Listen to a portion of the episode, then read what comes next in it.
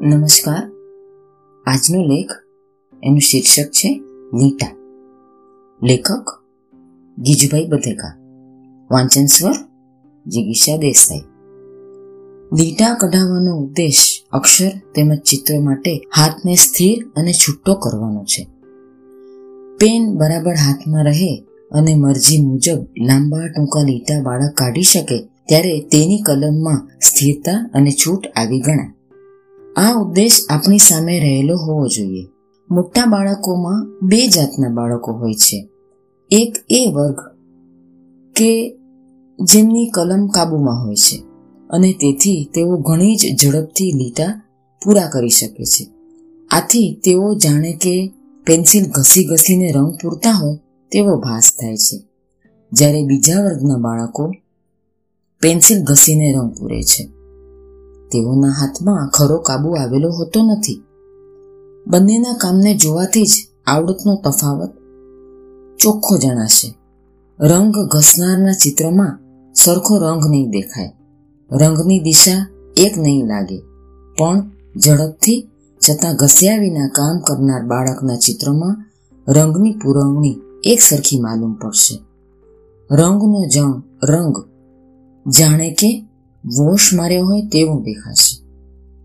ઘણીવાર નાના બાળકો મોટાના જેવું પરિણામ લાવવા માટે પેન્સિલ ઘસે છે. મોટાઓ તેમને પેન્સિલ ઘસતા જ દેખાય છે. મોટાઓની ઝડપથી ચાલતી પેન્સિલ પાછળ કેટલા વખતનો અભ્યાસ છે, કેટલા પુનરાવર્તન છે, તેની તેમને ખબર નથી. તેઓ તો એક સંપૂર્ણ કાર્ય જુએ છે, પણ તે સંપૂર્ણતાએ પહોંચવા કેટલી નાની નાની તૈયારીઓ ક્રમે ક્રમે થઈ ગઈ છે તે તેઓ જાણતા નથી. આથી તેઓ ખોટું અનુકરણ કરે છે. તેઓ ઘસીને લીટા કાઢે નહીં કે રંગ પૂરે નહીં તે ખાસ જોયા જ કરો. ને જ્યારે તેમ કરે, ત્યારે તેને પુનઃ પુનઃ રસ્તા ઉપર મૂકવું. પ્રથમથી જ લીટાનું કામ કરાવતી વખતે કાળજી લેવી. ખરાબ ટેવ પડ્યા પછી બાળકને તેમાંથી ઉગારવા માટે તેને વારંવાર લીટા કાઢી બતાવવા. આ વખતે પાસે પાસે લીટા કાઢી બતાવવા નહીં. પણ છૂટા છૂટા બતાવવા છતાં કોઈ વાર એમ પણ બતાવવું કે ખૂબ પાસે પાસે લીટા કાઢીને જ સુંદર રંગ પૂરી શકાય છે, નહીં કે ઘસીને.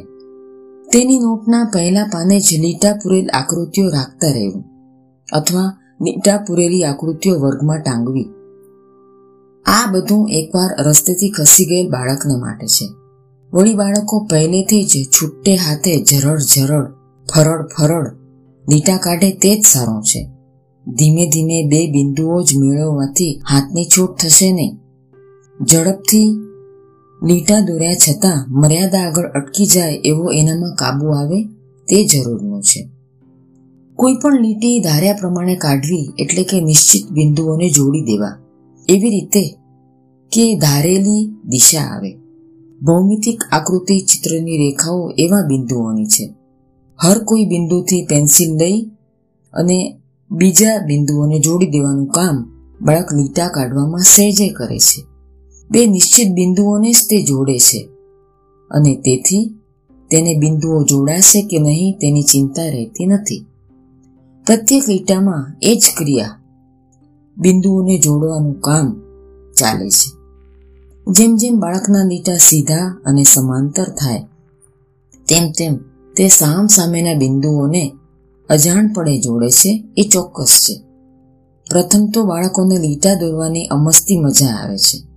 પણ ધીરે ધીરે જેમ જેમ તેની નજર આગળ આકૃતિની પરિસીમા આવતી જાય છે ને તે જેમ લીટા બિંદુઓની બહાર ન જાય, તેમજ ટૂંકા ન રહે તેવી નજરથી પૂરવા માંડે છે, તેમ તેમ તેની હાથની કેળવણી શરૂ થાય છે અને સાચો આનંદ વધે છે. ભૂલ થાય છે તેની ચિંતા માથા પર જજુમતી નથી. છતાં થતી ભૂલ દેખાયા કરે છે. બે બિંદુઓ દેખાતા નથી, છતાં જોડાઈ જાય છે. એમાં આ રચનાની ખૂબી છે. આમ ભૌમિતિક આકૃતિઓમાં લીટા પૂરવાનું રહસ્ય છે. અમસ્તા લીટા કાઢવાનો કશો અર્થ નથી. મોટી ઉંમરના કેટલાયક બાળકો જે આગળ વધેલા નથી હોતા, તેઓ આંકીને લીટા કાઢે છે. પણ આ ખોટો સંતોષ છે. તેમને તેમ કરતા રોકવા અને રસ્તે મૂકવા. બધી પ્રાથમિક શાળાના બાળ વર્ગમાં આ લીટા કાઢવાની પદ્ધતિ દાખલ કરવામાં આવે તો બહુ જ કામની છે. એને માટે સાધન તો દસ ભૌમિતિક આકૃતિઓ, પાટીને કાંકરો, આકૃતિઓ લોઢાની હોવાથી વર્ષો સુધી ચાલશે. કોઈ સમૃદ્ધ શાળા, કાગળ અને રંગીન પેન્સિલો આપી શકે તો વધારે સારું. બાળકો રંગની મજા પણ લઈ શકશે. પણ તેમ શક્ય ન હોય અને પાટી કાકરાથી ચલાવવું પડે તોય તેના બીજા લાભો તો મળશે જ. પેન્સિલ ઉપર કાબુ આવશે, આંગળીઓ ધારે તેમ વળી શકશે, ભૌમિતિક આકારો અને તેની અંદર ડિઝાઇન પાડવા તરફ બાળકો જશે. આમ લેખન અને ચિત્રકળાની કંઈક પૂર્વ તૈયારી થઈ શકશે. અસ્તુ.